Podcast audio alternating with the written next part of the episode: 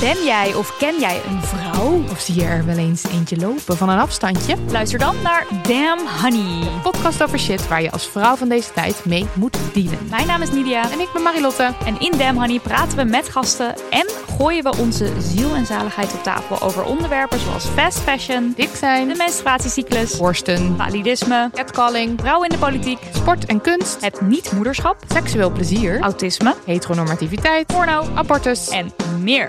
Elke zaterdag in je podcastfeed.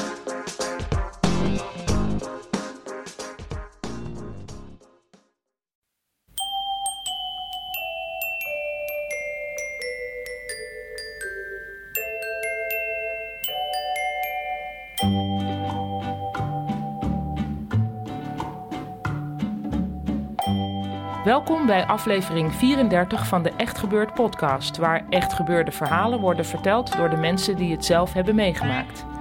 Echt Gebeurd wordt maandelijks opgenomen in Toemler onder het Hilton Hotel in Amsterdam. Elke maand is er ook iemand die voorleest uit zijn of haar puberdagboek. Een tijdje geleden deed Anne Butgen dat.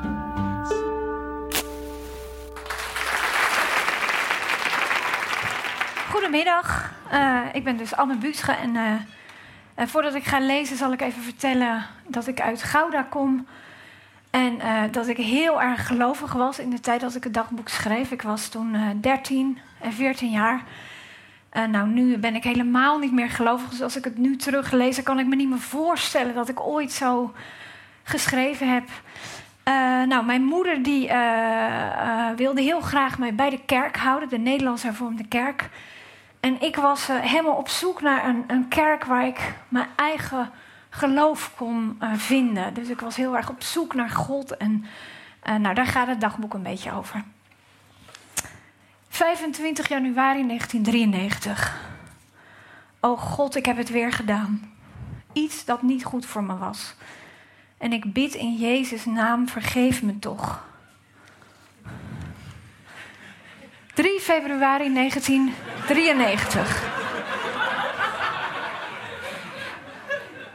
Ik ben eh, stiekem met een buurvrouw naar de Pinkstergemeente gegaan. Mama was woedend. Ik had in de kerk moeten zitten.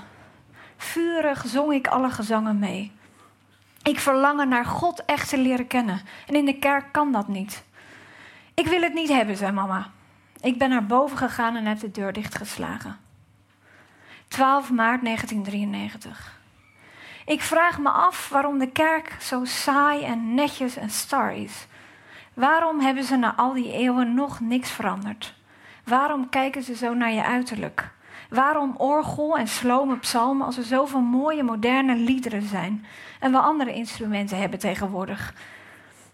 Omdat de kerk vastgeroest is. Alles hetzelfde als altijd. Laatst, waren, laatst kwamen al die monotone psalmen ontzettend op me af. Ik kreeg het heel benauwd en wilde het liefst wegvluchten. Zo moeilijk is het als je wordt afgesneden van een gemeente waar God wel is. In de Pinkstergemeente is er echt contact. Ik heb het zelf gevoeld. Elkaar liefhebbende met broederlijke liefde, schreef Paulus al in de Bijbel. Waarom daar wel en niet bij ons? 17 maart. Ik heb de Heilige Geest ontvangen. Ik weet het zeker. Ik ben weer meegegaan naar de Pinkster en er was zo'n goede preek. Over je helemaal aan Jezus geven en jezelf als het ware afleggen. Daarna riep de voorganger: Wie Jezus wil volgen, kom nu naar voren. Mijn benen trilden, mijn hart sprong op. Ik ging naar voren. De voorganger legde zijn handen zwaar op mijn hoofd en ik voelde het gebeuren. Gods aanwezigheid. Zijn geest nam bezit van mij en ik begon te huilen. Nu zing ik in bed al een uur lang mee met een preesbandje. Huilend, lachend, gelukkig. Mama roept steeds dat ik stil moet zijn, maar ik kan het niet. 17 april 1993. Ik ben compleet. Alle verdriet is weg. 5 september 1993. Ik ga straks naar school. Eigenlijk moet, eigenlijk moet ik opschieten. Toch wil ik erbij stilstaan dat God me deze dag gegeven heeft, omdat Hij dat graag wil. Dat moet ik proberen vandaag. Dat ben ik aan Hem verschuldigd. 6 september 1993. Soms probeer ik in de Pinkstergemeente expres te huilen tijdens het zingen, om de Heilige Geest weer te voelen. Eerst kreeg ik na mijn bekering soms nog profetieën via een gevoel of een Bijbeltekst door. Nu wordt het steeds minder. De buurvrouw zei dat ik moet blijven bidden en hopen omdat alle twijfel van de duivel komt. Frans is ook nog lang niet af. Ik doe geen bal meer aan mijn huiswerk. Het lukt gewoon niet om Franse woordjes te leren als ik steeds moet huilen. Kortom, het gaat niet meer en nog iets, het ligt allemaal aan mezelf. Ik denk te veel na. Ik moet steeds janken. Wat zou iemand, wat zou God nog met me moeten? Heere, breng me terug bij u. Dat is mijn vurige wens. Amen. 7 september 1993. Ik ben, sinds ik de Heilige Geest heb ontvangen, niet meer zo ongelukkig geweest. 9 september 1993. Binnenkort begint Club van de Kerk weer. Aan de ene kant zie ik er ontzettend tegenop. Niemand begrijpt dat ik nu in de Pinkstergemeente thuis hoor. Al mag ik maar één keer per maand van mama. Aan de andere kant zie ik daar wel al mijn vriendinnen en dat is best wel leuk. Ik zie wel. Categorisatie is wel het laatste waar ik zin in heb. Zo saai, zo weinig levend. Ik wil per se bij dominee Abma, maar dat mag niet van mama helaas. 12 september 1993. De glinstering van het water. S'avonds 9 uur. Het heeft een erotisch effect op mij. Diep zuchtend, als zou ik het niet meer aankunnen, fiets ik naar huis. Raak met je verlangende handen mijn verlangende lichaam aan. Neem mijn hoofd tussen je handen en kijk me heel lang aan. Als zou je niet meer zonder me kunnen. 16 september 1993. Seks, wat is dat? Ik weet dat zelfbevrediging fout is, al vind ik het een lelijk woord. Net zo lelijk als geslachtsgemeenschap. Zo staat het in het boekje van Ali Hoek van Koten. Zelfbevrediging is niet hoe God het bedoeld heeft, maar hoe dan wel? Ik, ik begrijp. Ik heb het zelf heel serieus teruggelezen, maar het blijkt heel komisch te zijn. Ik begrijp niet waarom seks specifiek in het huwelijk thuis zou horen. Waarom het bij twee mensen hoort als een liefdestaal zonder woorden. De laatste tijd heb ik er gewoon zin in. Alleen omdat ik er zin in heb en niet omdat ik iemand anders iets wil zeggen. Ik geloof dat ik het leven soms amper begrijp. 24 september 1993. Vandaag weer naar de buurvrouw gegaan. Het was heerlijk om over het geloof te praten. We zitten echt op dezelfde golflengte. ja. Morgen weer naar de kerk. Heb ik er zin in? Ik weet het niet. Het is niet mijn keuze. Alles is altijd moeten, moeten, moeten. Maar God zal heus wel weten waarom ik maar één keer per maand naar de Pinkster mag. Het is niet voor niks, dat troost me. Heeft Hij niet overal een bedoeling mee? Heer, uw last is licht en uw juk is zacht. 6 oktober 1993. God hielp goed met mijn huiswerk, bijna alles af. Heerlijk. Dank u, Heer. Amen. 7 oktober 1993.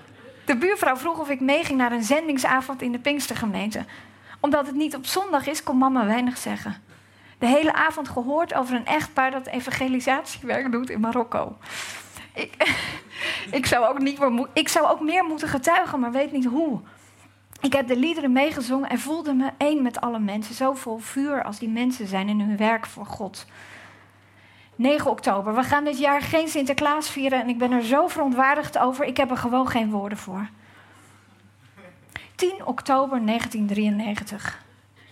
Heb gimpen gekocht die heel erg in zijn. Nooit gedacht dat ik daarin zou gaan lopen. Overal staat Beverly Hills op. De doos, de schoenen, onder de veters gelukkig, dan zie je het niet. 12 oktober 1993. Ik ben zondig en lui en wil dat zelf aan God terugbetalen.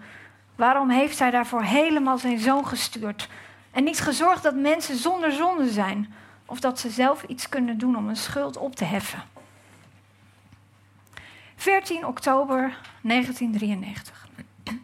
Ik heb echt zin in de eeuwjongere dag.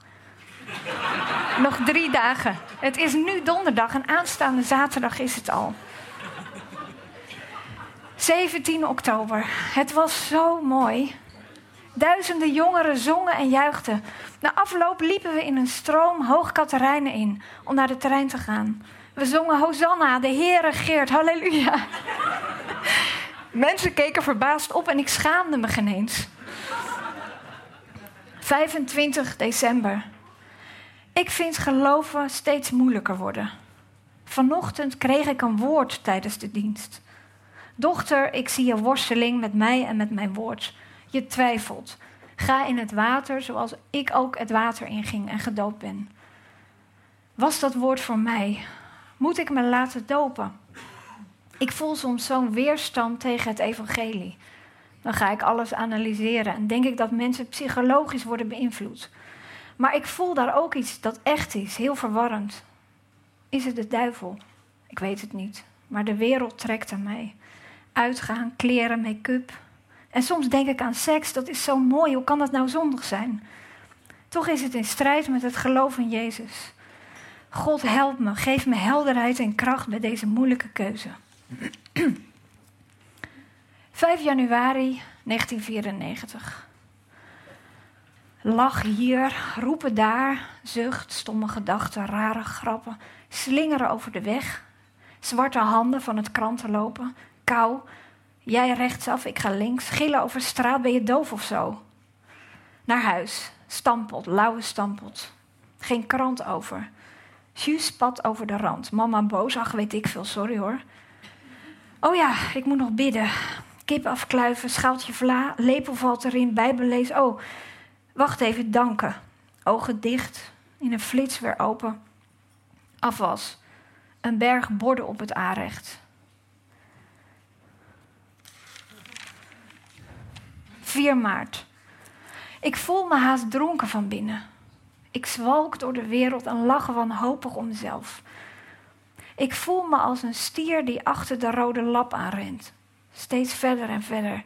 Maar wat ik wil raken, komt maar niet dichterbij.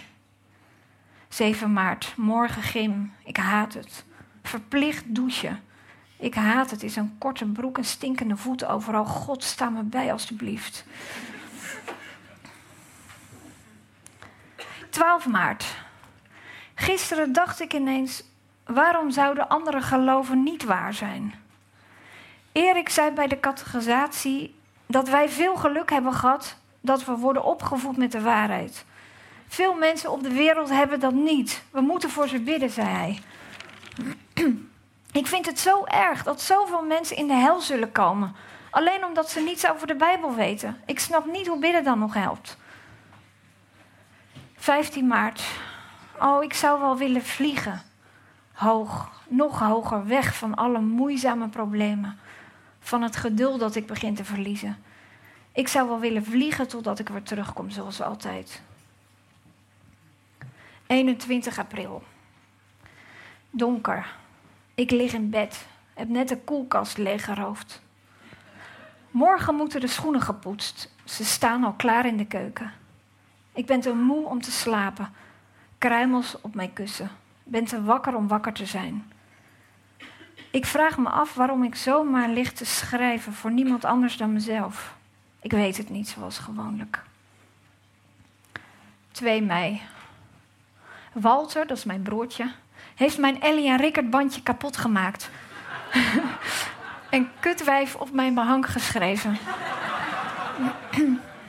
dat is heel traumatisch. ik, ik rende naar beneden. Hij zat aan tafel met zijn rug naar me toe. Ik zag zijn hoofd en dat nekje. en voelde zo'n haat dat ik hem hard heb geslagen. Mijn hand gloeit nog steeds. Hij zei niks. Mama stond naast de tafel en mompelde wat van moet dat nou? Iedereen wist dat ik gelijk had. Ik heb kutwijf met Tipex weggehaald en daar weer bloemetjes op getekend. Op afstand zie je er niks meer van. 7 mei. Het gebeurt niet vaak, maar ik heb een gedicht geschreven en ik weet niet wat het betekent. Ik stond de was te doen en toen moest ik strijken, zakdoeken. Ze waren rood en toen dacht ik aan bloed en aan het kruis. Ik werd duizelig, zocht pen en papier en begon te schrijven. Nu moet de hele was nog, eigen schuld. Ik denk dat ik het gedicht bewaar voor als ik er met afstand naar kan kijken. 9 mei. Ik ben gelukkig nu het lente is. Ik rijd over de Bloemendaalse weg en adem de zachte lucht in.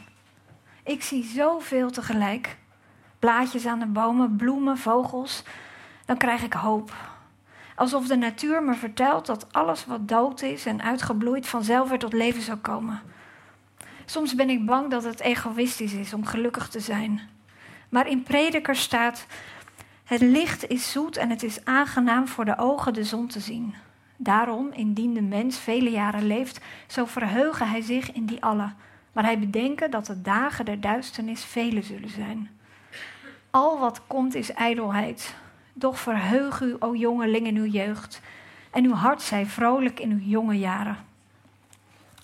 Dankjewel.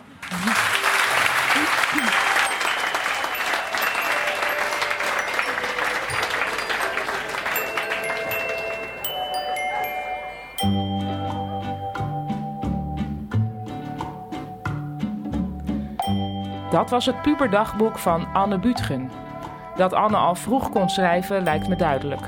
Gelukkig is ze ermee doorgegaan. Ze is nu dichteres en haar meest recente bundel heet Ik schrijf u nog.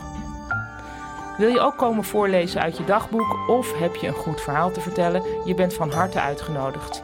Alle informatie hieromtrent staat op onze website www.echtgebeurtintoemler.nl. Op 17, 18 en 19 augustus is Echt Gebeurd te zien op Lowlands.